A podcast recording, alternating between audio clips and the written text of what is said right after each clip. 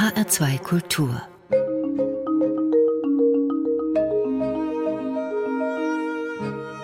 Doppelkopf Sie hören den Doppelkopf auf HR2 Kultur. Mein Name ist Stefanie Blumenbecker und ich begrüße meinen heutigen Gast, Bildhauer und Waldbewohner. Willkommen beim Doppelkopf, Herr Kuhlmann. Ich danke sehr für die Einladung. Herr Kuhlmann, Sie leben in Darmstadt, aber nicht direkt in der Stadt, sondern mitten im Wald, an einem ziemlich abgelegenen Ort. Wo ist das in Darmstadt, wo Sie da leben? Das ist ein bekannter Höhenzug der Bergstraße. Das ist die Ludwigshöhe. Also ein oft besuchter Ort für viele Darmstädter oder Gäste der Stadt. Und dann gibt es dort ein Grundstück, das ist buchstäblich mitten im Wald. Dort wohnen Sie. Was ist das für ein Haus, das Sie dort bewohnen? Das ist aus dem Baujahr 1943. Da oben war ein hermetisches Gebiet der Luftwaffenaufklärung mit 600 stationierten Soldaten. Und das ist die letzte Baracke von 13 Baracken. Die ist erhalten geblieben wie durch ein Wunder, wahrscheinlich weil da immer Menschen drin gewohnt haben nach dem Krieg. Und so hat es uns dann als sechste, siebte Generation erwischt, dass wir dieses Vergnügen hatten, diese alte, abrissreife Baracke wieder aufzubauen aber so aufzubauen, dass man zumindest da drin normal anständig leben kann. Sie leben dort gemeinsam mit Ihrer Frau Elisabeth Richtig, Kuhlmann. Ja. Und Sie leben dort nicht nur anständig, sondern sehr schön, aber normal, glaube ich, ist es nicht unbedingt. Sie spüren die Jahreszeiten an diesem Ort recht intensiv, oder? Ja, das ist die Bauphysik von 1943. Da sind nur Bretterabdeckungen und dann später Wellasbest obendrauf gekommen. Aber es gibt keine Wärmedämmung im üblichen Sinne. Das, was wir eingebaut haben, sind über 20 Fenster in den verschiedenen Gebäuden dieses Grundstückes. Und die haben natürlich den Standard von heute. Aber dafür ist der Fußboden eiskalt. Also wenn es gegen 0 Grad geht, sollte man mit Filzstiefeln in der Nähe des Ofens sitzen. Die Füße werden immer eiskalt sein bei diesem Boden. Sie haben gar keine normale Heizung, oder? Das würde auch keinen Sinn machen, weil man dann im Grunde genommen zu 80 Prozent den Umraum des Gebäudes heizt, weil das alles wieder durchs Dach sich verflüchtet, durch die Wände und, und, und. Also haben wir einen alten Ofen, also aus der Jahrhundertwende, Jugendstil. Und da kann man 70 Zentimeter Baumstämme reinlegen, die dann so langsam in zwei, drei Stunden durchglühen. Und die bringen eine große Wärme in der Nähe des Ofens.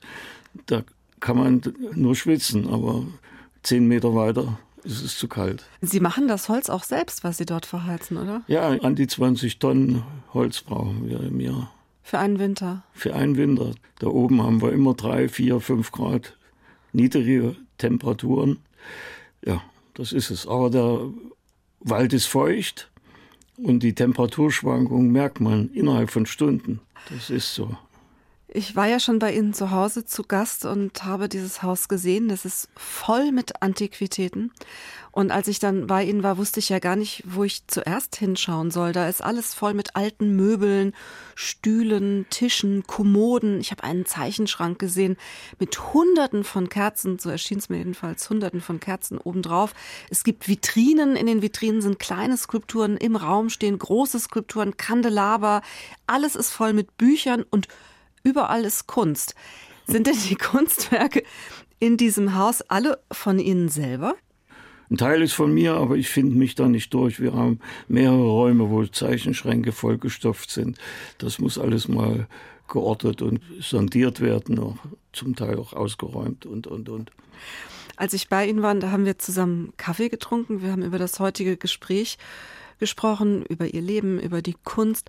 Und ich habe wirklich gar nicht gemerkt, wie die Zeit vergangen ist. Ich hatte das Gefühl, als wäre die äußere Welt, so die übliche Welt, in der ich mich normalerweise bewege, fast ein Stück verschwunden bei Ihnen da oben im mhm. Wald. Geht Ihnen das auch so, wenn Sie dort längere Zeit sind?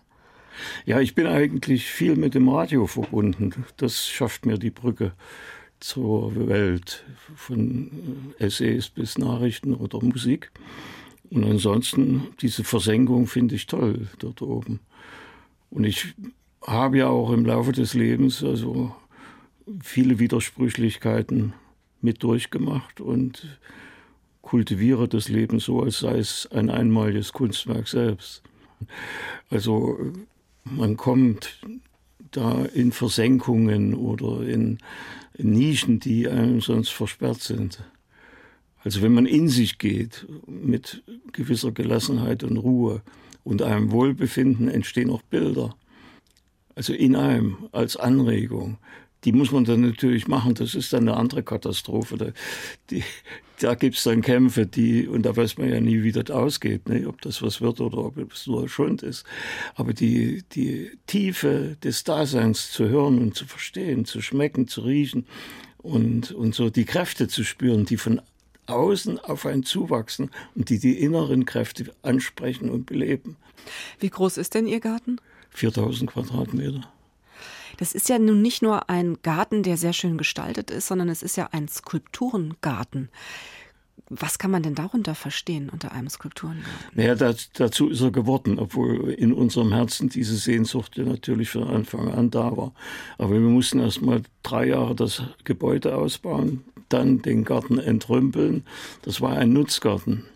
Also da standen von Teppichstangen bis zu Kaninchenstellen alles rum. Ich habe ein Vierteljahr gebraucht, um dann halbwegs eine Klärung zu erreichen. Und ja, 2009, also nach immerhin sechs Jahren, haben wir dann angefangen, die erste Ausstellung dort zu machen. Und jetzt finden sich dort Skulpturen von Ihnen in der Hauptsache? Ja, Objekte, Skulpturen, Fundstücke. Ich habe sehr viel mit Steinmetzen Kontakt gehabt und da Sachen erworben, wie die großen tonnenschweren Marmorsäulen. Das ist der Säulengarten. Also der Garten hat sechs Abteilungen und alle haben auch ihren eigenen Namen. Rosengarten, der Hanggarten und, und, und. Ja, als ich bei Ihnen war, das erste Mal, das war im Sommer gewesen, und diese Säulen dort habe stehen sehen, da erschien mir das fast, als wäre ich in Italien. Man sieht dann diese zwei Säulen mit ihrem, wie nennt man dieses Verbindungsstück, was oben drauf liegt auf den Säulen? Äh, Architrav oder so könnte ja. man das als Architekturteil nehmen. Ja. Das ist aber nur ein Holzprovisorium. Ne? Ja, es erinnert aber so ein bisschen an das Forum Romanum in, in Rom, ja, wenn man das so sieht, wenn die Sonne so einfällt. Und haben sie diese schön gestutzten Hecken und Sträucher dort stehen. Ja, Man kann in dem Garten ihre Kunst sehen, man kann die Gartenkunst sehen, aber es ist dann auch ihr Atelier. Ja, sowohl außen wie innen. Das ist alles Arbeitsplatz und wird genutzt. Meistens in den Nachtstunden in der letzten Zeit, da wäre ich sehr mobil und zeichne. Viel, viel anregende Zeichnungen werden verfasst und niedergelegt in Büchern. Also ich habe da so 80 Skizzenbücher inzwischen. Und das ist ein Formvorrat, das geht ganz schnell. Also zeichnen kann man natürlich Tage und Wochen lang auch an einer großen Arbeit, aber das geht schnell und das sind Notizen, Notate, Skizzen, Einfälle. Und die bauen sich wie eine Treppe. Die brechen mal ab, dann kann man sie wieder weiter fortsetzen. Und dann kann man Revivals betreiben und geht durch die Skizzenbücher und sagt, ach, das hast du 2001 gemacht und so weiter. Mhm. Und da sind Figurenansätze drin. Das Thema ist für mich, ich arbeite auch abstrakt konstruktivistisch an Steinen oder anderen Elementen oder Bronzen. Aber das zentrale Problem ist für mich, die Figur neu zu entdecken. Für mich. Was kann man noch aus dem Menschen machen? Das vielleicht auf eine Tiefe verweist, auf eine Schlüsselform des Daseins, was uns ausmacht. Also ich finde, über den Menschen wird geredet, wird gefilmt, wird gezeichnet, wird alles Mögliche gemacht. Aber er ist für mich immer noch ein Rätsel. Ich bin mir selbst auch ein Rätsel. Und das versuche ich in Formen auszudrücken. Herr Kuhlmann, wir wollen eine Musik spielen an der Stelle. Und Ihr erster Musikwunsch führt uns so ein bisschen in die Stadt und in die Zeit Ihrer Kindheit denn Sie haben sich ein Stück von Johann Sebastian Bach gewünscht. Naja, ich hatte also das große Glück, durch meine Mutter und Pflegemutter öfter im Jahr die Thomaskirche in Leipzig zu besuchen. Dort war der Johann Sebastian Bach Kantor, glaube 20, 30 Jahre lang. Dort sind wesentliche Werke entstanden und aufgeführt worden von meinem Schulfreund, der Bruder, der war Thomaner. Also wir hatten immer eine Beziehung dazu. Zu Hause stand noch ein Piano, es gab eine Geige, ein Akkordeon. Aber die Thomaskirche, das war ein, ein für mich tiefes Erweckungserlebnis. Ich war vielleicht sechs, sieben Jahre alt, als ich das erste Mal dort über die Schwelle trat. Es gibt die große Grabplatte von Johann Sebastian Bach, die ganz schlicht ist, edel. Und beim Bach fand ich im Schlüssel dahin eigentlich das die Anatomie der Kunst, das ist die Formsprache die hat was vom Kosmischen, vom Naturhaften. Wenn man sich ein Blatt anguckt, vergrößert und sieht die Adern und die, die Zellen. Es ist, so baut sich eine Musik, ja, nach dem Harmonieverständnis des Menschen. Aber im Grunde genommen ist es ein Spiegel des großen Universums. Dann hören wir jetzt die erste Variation der sogenannten Goldberg-Varianten Bachwerkeverzeichnis 988, gespielt von Glenn Gold.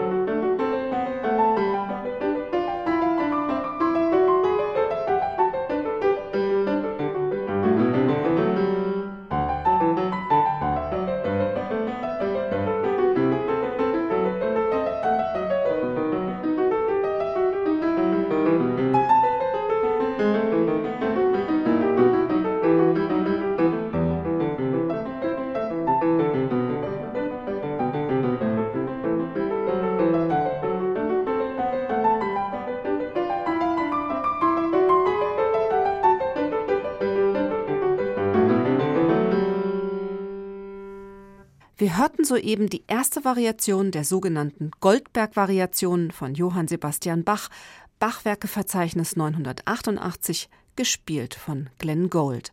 Mein Gast Joachim Kuhlmann hat sich dieses Stück für den heutigen Doppelkopf auf HR2 Kultur gewünscht. Mein Name ist Stefanie Blumenbecker. Herr Kuhlmann, nur zwei Wochen nach Ihrer Geburt am 21. November 1943 versank ihre Heimatstadt Leipzig am 4. Dezember 1943 bei einem schweren Bombenangriff buchstäblich in Schutt und Asche. Hat sie dieser schwere Start ins Leben so mitten im Krieg später weiterhin beeinflusst? Ich habe keine Erinnerung, das ist unmöglich. Aber psychisch hatte ich ein starkes, inneres, krampfhaftes Verhältnis zu den Krieg- und Nachkriegserscheinungen. Also ich sah ja selbst Leipzig und dann später Dresden, 47, 48, also mit fünf Jahren hat man dann Erinnerungen noch. Wir sind zu Fuß durch die ganze Innenstadt, durch eine Trümmerstätte gelaufen, bis zum Körnerplatz oder zum Blauen Wunder. Wir hatten glücklicherweise Verwandte in Graubart, das liegt hinter Pillnitz, also es ist eine wunderschöne Landschaft im Elbtal und da habe ich viel Zeit verbracht. Aber der Kontrast war die kaputte Stadt, die Trümmer bis acht Meter, zehn Meter hoch, die Häuser. Die totale Innenstadt war nur also flach, nur Trümmer, Trümmer, Trümmer. Das ist mir noch, und wir liefen da zwei Stunden durch die Trümmerlandschaft bis zu einem Ort, wo dann eine Straßenbahn fuhr. Ich hatte aufgrund des Bildes dieser Zerstörungen und vieler Nazi-Literatur, die ich auch als Kind fand, ja, Zeitungen und was da noch so da war ne, und noch nicht verbrannt worden ist. Das waren für mich Bilderbücher. Ne. Und die Frage stand dann immer, warum? Und warum habt ihr das mitgemacht? Als ich dann später solche Fragen stellte, da begannen die größten Irritationen in der Pfarrmannschaft. Mhm. Die hatten das alles verdrängt und politisch für sich umgemünzt. Da war keiner mehr schuld, da gab es überhaupt gar keine Diskussion. Und mir entzog man das Wort. Ich hätte ja keine Ahnung gehabt, ne, wie man da leben musste im Dritten Reich. Können Sie sich noch an Ihre erste Begegnung mit der bildenden Kunst erinnern? Ja, durch meinen Freund, der hatte, der Vater hatte eine gute Bibliothek, da gab es einen großen Dürerband mit aufklappbaren Holzschnitten drin, also abgedruckten Holzschnitten. Das hat mich so fasziniert, dass ich die kopiert habe, eins zu eins. Also Dutzende. Das saß man an so einem Stück zwei Tage oder drei Tage mindestens. Dann 58 öffnete die Semper-Galerie wieder in Dresden. Das waren noch so die ersten großen Museumserlebnisse.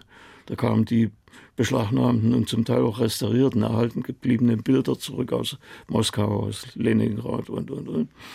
Und das war ein tolles Erlebnis. Ja, und dann das, der nächste glückliche Umstand war, dass Leipzig eine Grafik- und Buchkunstschule hatte. Und zu Fuß waren das 20 Minuten bis dahin. Und dort konnte man ab 15 abends Zeichenkurse belegen. Später dann Aktzeichnen mit 16, 17. Das war eine tolle Zeit. Das waren Gleichgesinnte, unterschiedliche Altersgruppen und gute Lehrer. Und dann konnte man drei, viermal die Woche hingehen. Und wann ist Ihnen dann bewusst geworden, dass Sie das gerne beruflich machen möchten und Künstler werden? Ja, das war immer so ein verschwommenes Bild, ne? also in mir selber, aber nicht so fest, dass ich sage, das machst du jetzt, das, das, das, sondern es war eine, Sehnsucht, eine Perspektive, wie so ein, ein goldener Strich am Horizont. Mir hat das Arbeiten da Spaß gemacht, dieses Herausfinden, ob man das die Geschicklichkeit über die Hand aufs Papier kriegt. Ne? Oder dann später ne, Malerei. Ich habe auch so Dürer malerische Madonnen äh, kopiert. Die Verwandten haben das mir so gerne abgenommen. Ich habe die alle nicht mehr, das ist alles verteilt, keine Ahnung, oder weggeworfen. Ja. Aber bevor Sie dann tatsächlich Ihren, Ihren goldenen Faden am Horizont wahrmachen konnten, haben Sie ja zuerst noch eine Ausbildung absolviert, die eigentlich mit Kunst so überhaupt gar nichts ja, das zu tun war hat, oder? Das die vorherrschende Meinung. Künstler, da bist du arm ein Leben lang. Mache was Richtiges, ein Handwerk, was dich vielleicht rettet. Ja. Und Sie haben dann Wasserfachkraftarbeiter gelernt? Also genauer heißt das Wasserwerkfacharbeiter, ja. Das ist sowas wie heute hier die Stadtwerke sich benennen.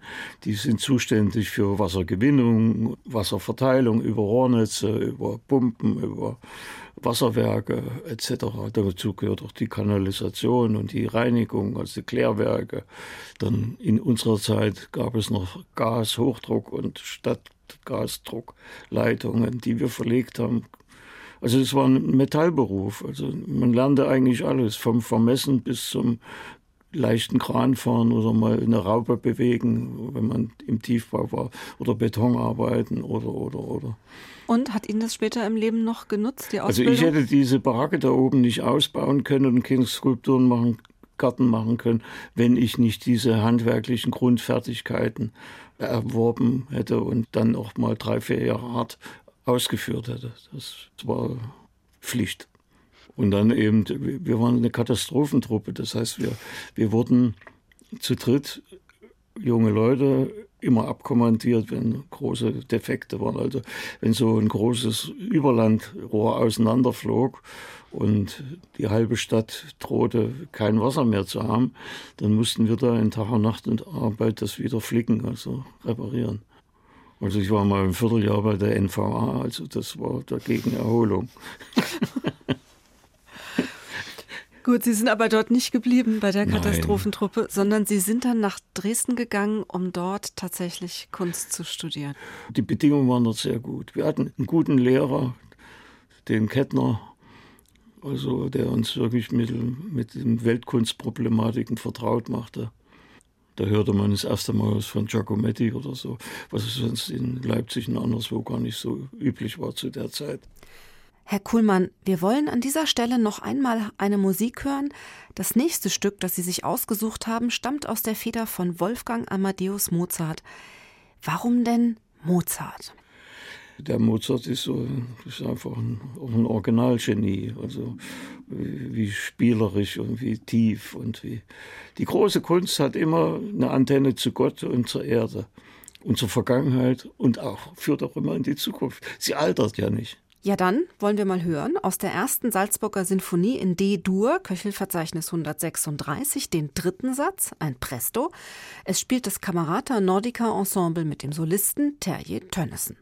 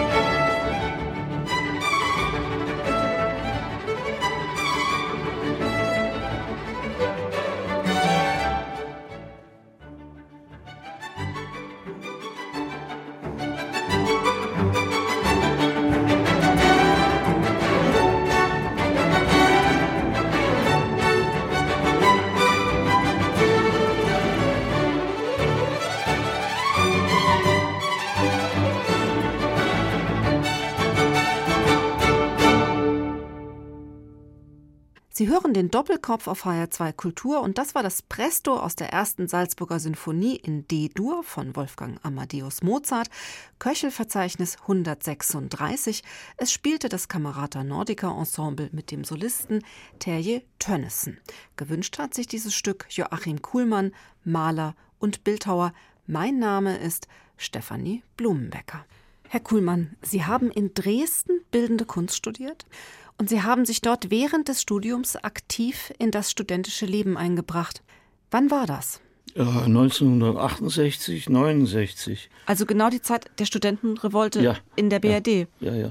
Also es gab so eine unterschwellige Gärung auch in der DDR und wir haben viel Papier verfasst und Reden gehalten und im Senat. Ich war damals auch Parteimitglied, weil die Rhetorik so wichtig war. Wir wollten freie Lehrerwahl. Ja, man musste sich ja für irgendein Studium für den Lehrer dann auch entscheiden.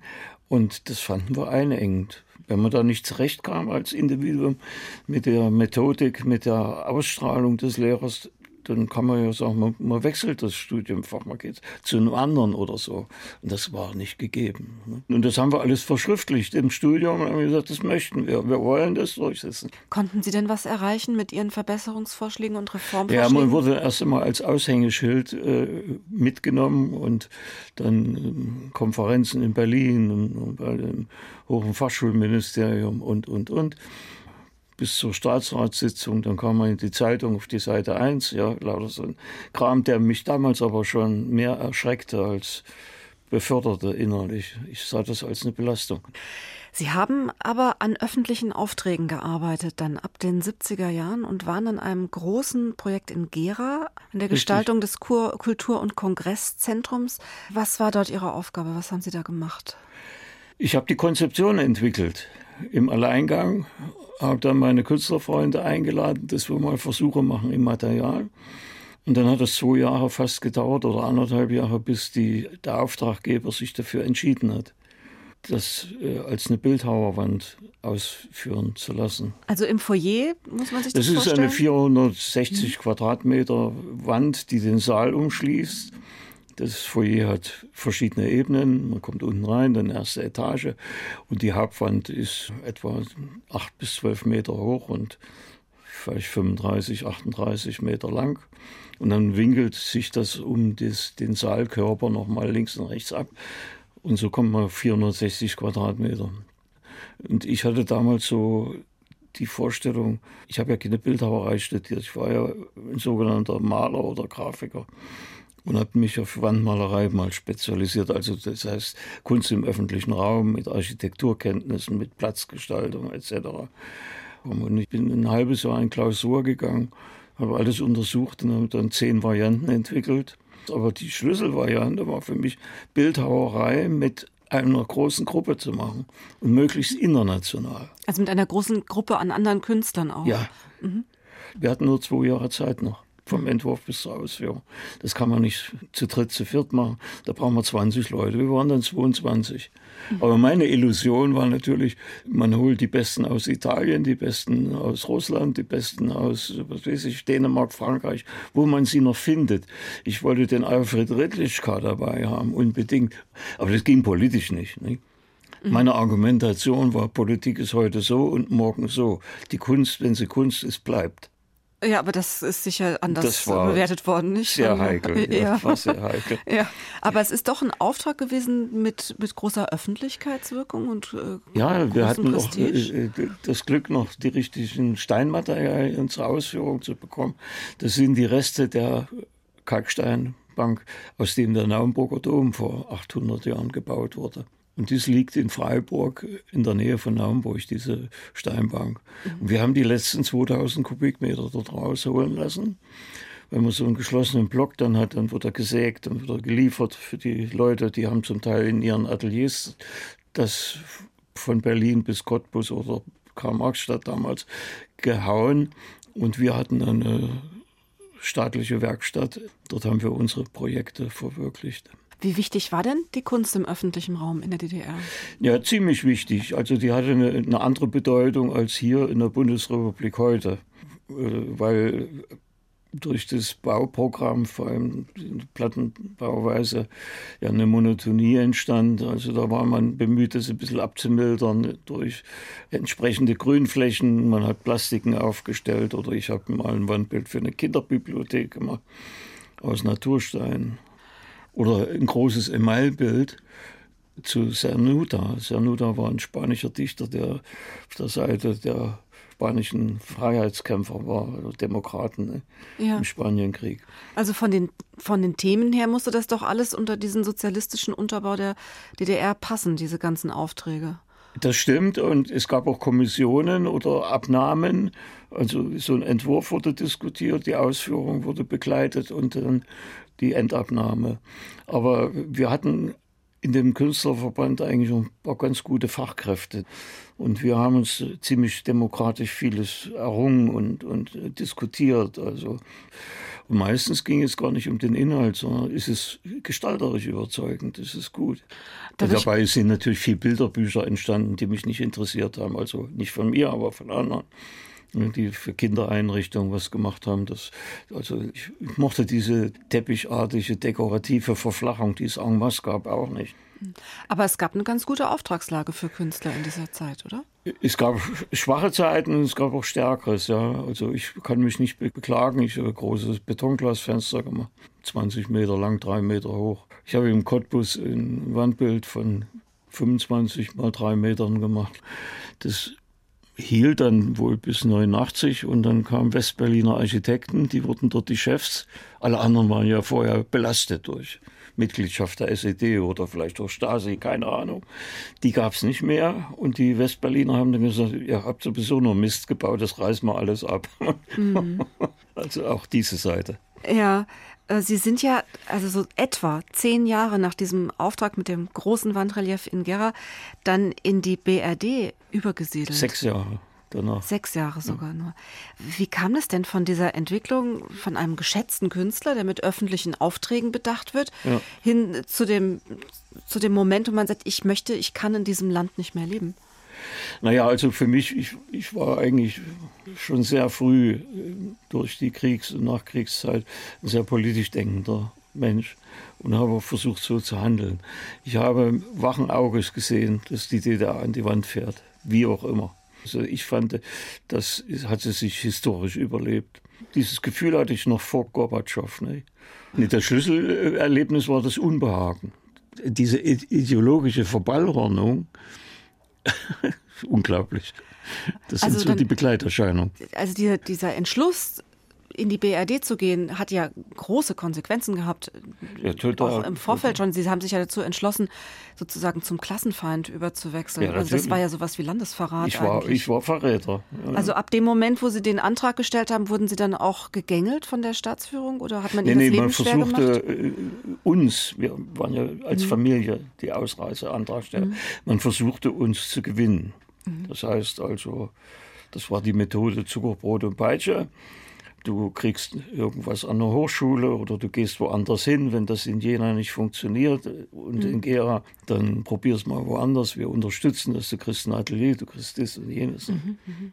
Und wurden Sie auch von der Stasi in der Zeit beobachtet? Ja, ja, ich hatte zwölf persönliche Gespräche mit dem Vorsitzenden für Kultur und Wissenschaft von der Stasi.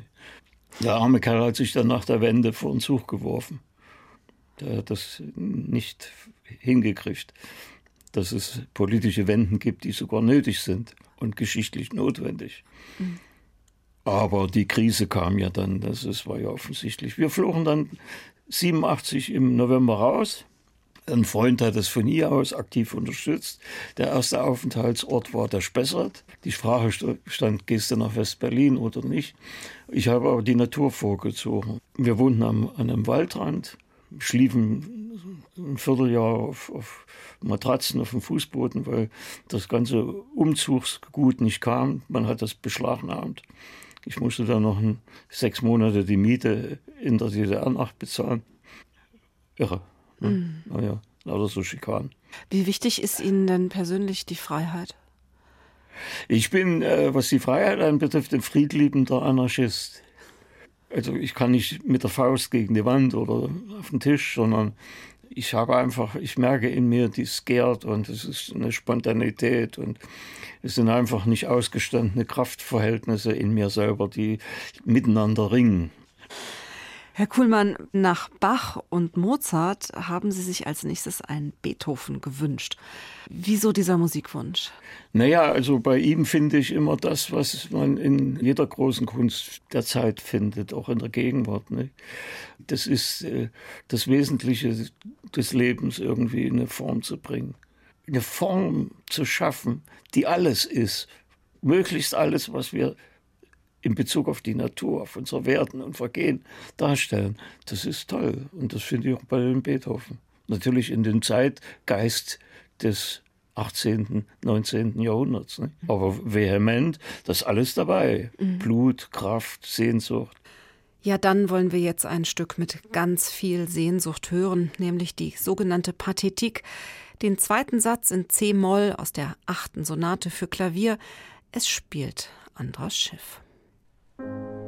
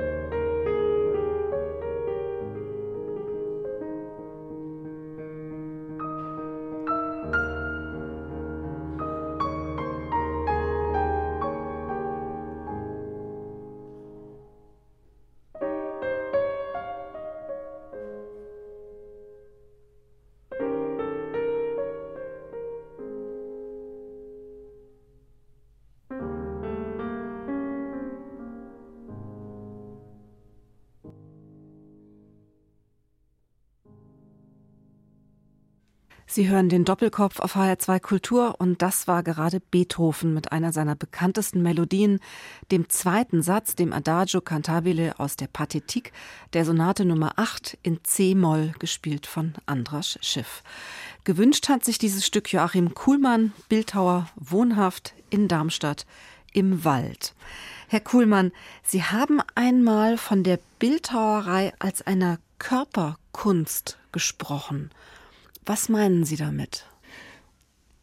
Ja, es ist eine Selbsterfahrung, die vom Leben herkommt, dass ich sagen kann, ich erinnere mich über meinen Körper an mein Leben und an das Leben schlechthin.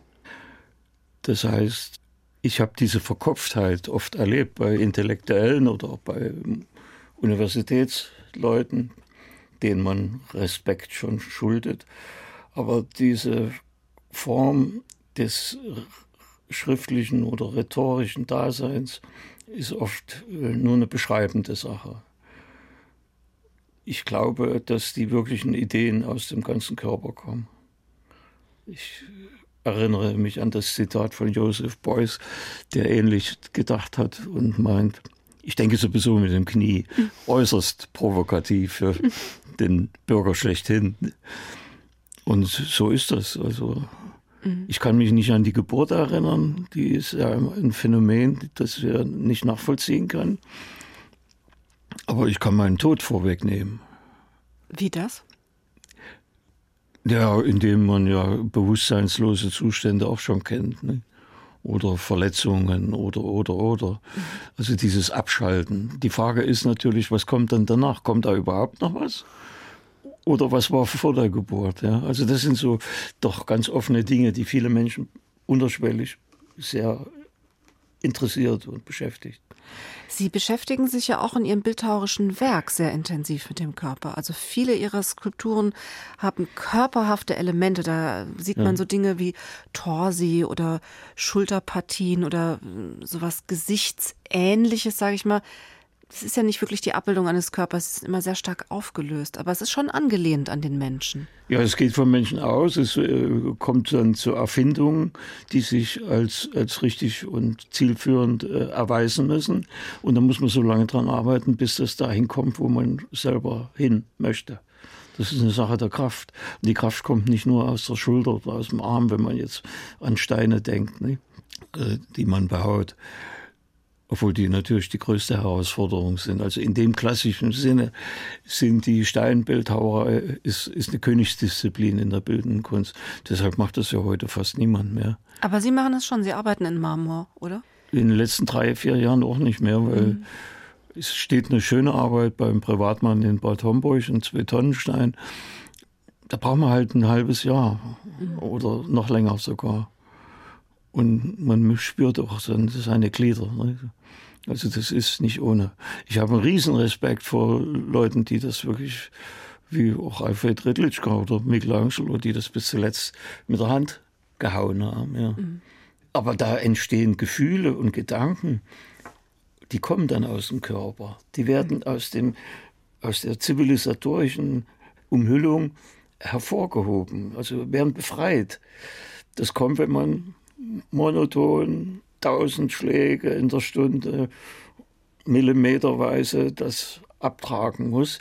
Und dabei muss man ja fühlen und denken, welche Form entsteht da. Und die muss um die Ecke gedacht werden. Also um 360 Grad. Die vordere Form muss der hinteren in irgendeinem Kontext eine Spannung geben. Das heißt, die gehören zusammen. Die Wahrheit ist überall. Das ist das Entscheidende, dass solche Bildhauer auch um die Ecke denken, auch im politischen Sinne oft. Ne? Wenn wir jetzt noch mal ganz kurz bei Ihrer Kunst bleiben und auf Ihre Skulpturen schauen, ich habe den Eindruck, dass manche ihrer Formen beinahe so aus sich selbst herauszuquellen scheinen. Also das sind teilweise auch so runde Formen, dann sind so Löcher hineingesetzt manchmal oder auch ja. kristalline Strukturen. Das wirkt sehr natürlich oder sehr organisch auch in gewisser Weise. Naja, das ist ja eine erfundene Natur. Nicht? Manchmal geht da auch bei mir das Temperament äh, durch. Ich, ich bin jetzt in meinem Alter, wenn ich noch dazu kommen sollte, was Wesentliches zu machen, da gehe ich davon aus, die Dinge noch weiter zu reduzieren, zu reduzieren und auf das ganz Wesentliche zu bringen. Das ist aber, ich habe eine Barocknatur. Ne? Das hängt auch ein bisschen mit Körper zusammen und mit vielleicht auch dieser ganzen barocken Dresdner Zeit. Ne? Und dann habe ich immer das Fleisch geliebt. Dieses Fleisch ist eine Wahrheit. Ja? Also das nicht das, das menschliche Fleisch. Ja, ja, also die Erscheinung. Es hängt damit zusammen, dass man auch ganz viel, was weiß ich, wir haben also extrem viel Akt gezeichnet. Ne? Akte in jeder Weise. Und dass man das auch aus dem Kopf eigentlich kann. Ich brauche kein Modell mehr, mhm. obwohl das reizvoll ist. Ne? Ja, weil da noch eine andere Übersprungsebene entsteht, eine sinnliche, mhm. eine geistige. Das ist was wie diese Pathetik hier in, bei Beethoven. Da, da schwingt was. Und wenn das über die Hand, über, über den Bleistift oder die Feder aufs Papier kommen kann, dann ist es ja schon eine Errungenschaft. Ne? Was ich mache, und das ist manchmal sehr fachwürdig, sogar einen guten Stein nochmal in Bronze zu gießen. Ne? Wenn man den nämlich mal wirklich verkauft, was ja eine Seltenheit ist. Ja? Heute kauft keiner mehr Bildhauerei so einfach. Und jetzt kommen wir auch zu dem kritischen Punkt. Im öffentlichen Raum der Bundesrepublik passiert seit 30 Jahren nichts. Ja, kann man ja wirklich sagen. Früher gab es die, die leidlichen Fußgängerzonen und diese sogenannte Landratskunst, die dort stand, meistens also bescheiden oder schlecht. Es gibt da zu wenig. Es gibt gar kein Denken über, über sowas. In, in Darmstadt hat man jetzt einen neuen Platz eingeweiht der ist mangelhaft. Ich weiß nicht, irgendwelche Architekten diskutieren das und dann kommt was hin. Und man kann da nur eine Riesenkritik loswerden. Es ist nicht gut. Selbst diese Einheits- und Freiheitsdenkmal da in Berlin. Ich habe ja auch an dem Wettbewerb mal mit teilgenommen. Also für mich ist es keine Lösung, eine Schaukel. Das ist so, hat Eventcharakter. Ne? Die Leute brauchen bloß nach links gehen oder nach rechts, dann bewegt sich die. Also wenn das Wählen so einfach ist, also für mich hat das was mit Entertainment zu tun. Und ne, ja, es schwappen, schwappen solche Sachen dort rein. Ne? Der Kunstgeist ist in Gefahr, sage ich mal. Sie haben sich ja für Ihren Kunstgeist einen ganz besonderen Ort äh, geschaffen, nämlich den Skulpturengarten ja. in Darmstadt, wo Ihre Werke präsentiert werden. Ganz zum Schluss unseres Gesprächs, Herr Kuhlmann, wie kann denn ein Hörer, eine Hörerin, die unseren Doppelkopf gehört hat und gesagt hat, den Mann muss ich jetzt kennenlernen und die Kunst will ich mir ansehen, wie kann der sie denn dort aufsuchen? Ja, am besten besucht man erstmal, wenn man hat und kann, die Internetseite auf www.skulpturengarten-darmstadt.de. Man kann uns eine E-Mail schreiben, da sind die ganzen Kontaktdaten da, da gibt es eine Telefonnummer. Und geöffnet hat der Garten immer von Anfang Mai, erste Maiwoche und die letzte Führung ist Ende Oktober, Anfang November. Jetzt kommen wir noch zu Ihrem allerletzten Musikwunsch, Herr Kuhlmann. Und jetzt kommt ein Bruch. Nachdem Sie uns bisher durch die deutsche Klassik geführt haben, von Bach bis Beethoven, hören wir jetzt Jimi Hendrix und zwar mit seinem legendären Auftritt in Woodstock mit dem Star Spangled Banner. Wie kommen Sie denn jetzt zu Jimi Hendrix?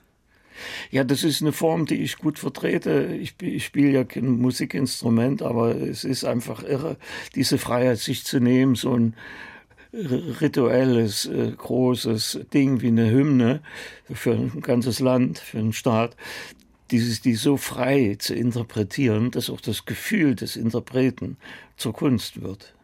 Ja, dann einer der ganz großen Gitarrenvirtuosen des 20. Jahrhunderts. Jimi Hendrix live at Woodstock mit dem Star Spangled Banner. Damit klingt unser heutiger Doppelkopf aus. Am Mikrofon verabschiedet sich Stefanie Blumenbecker. Musik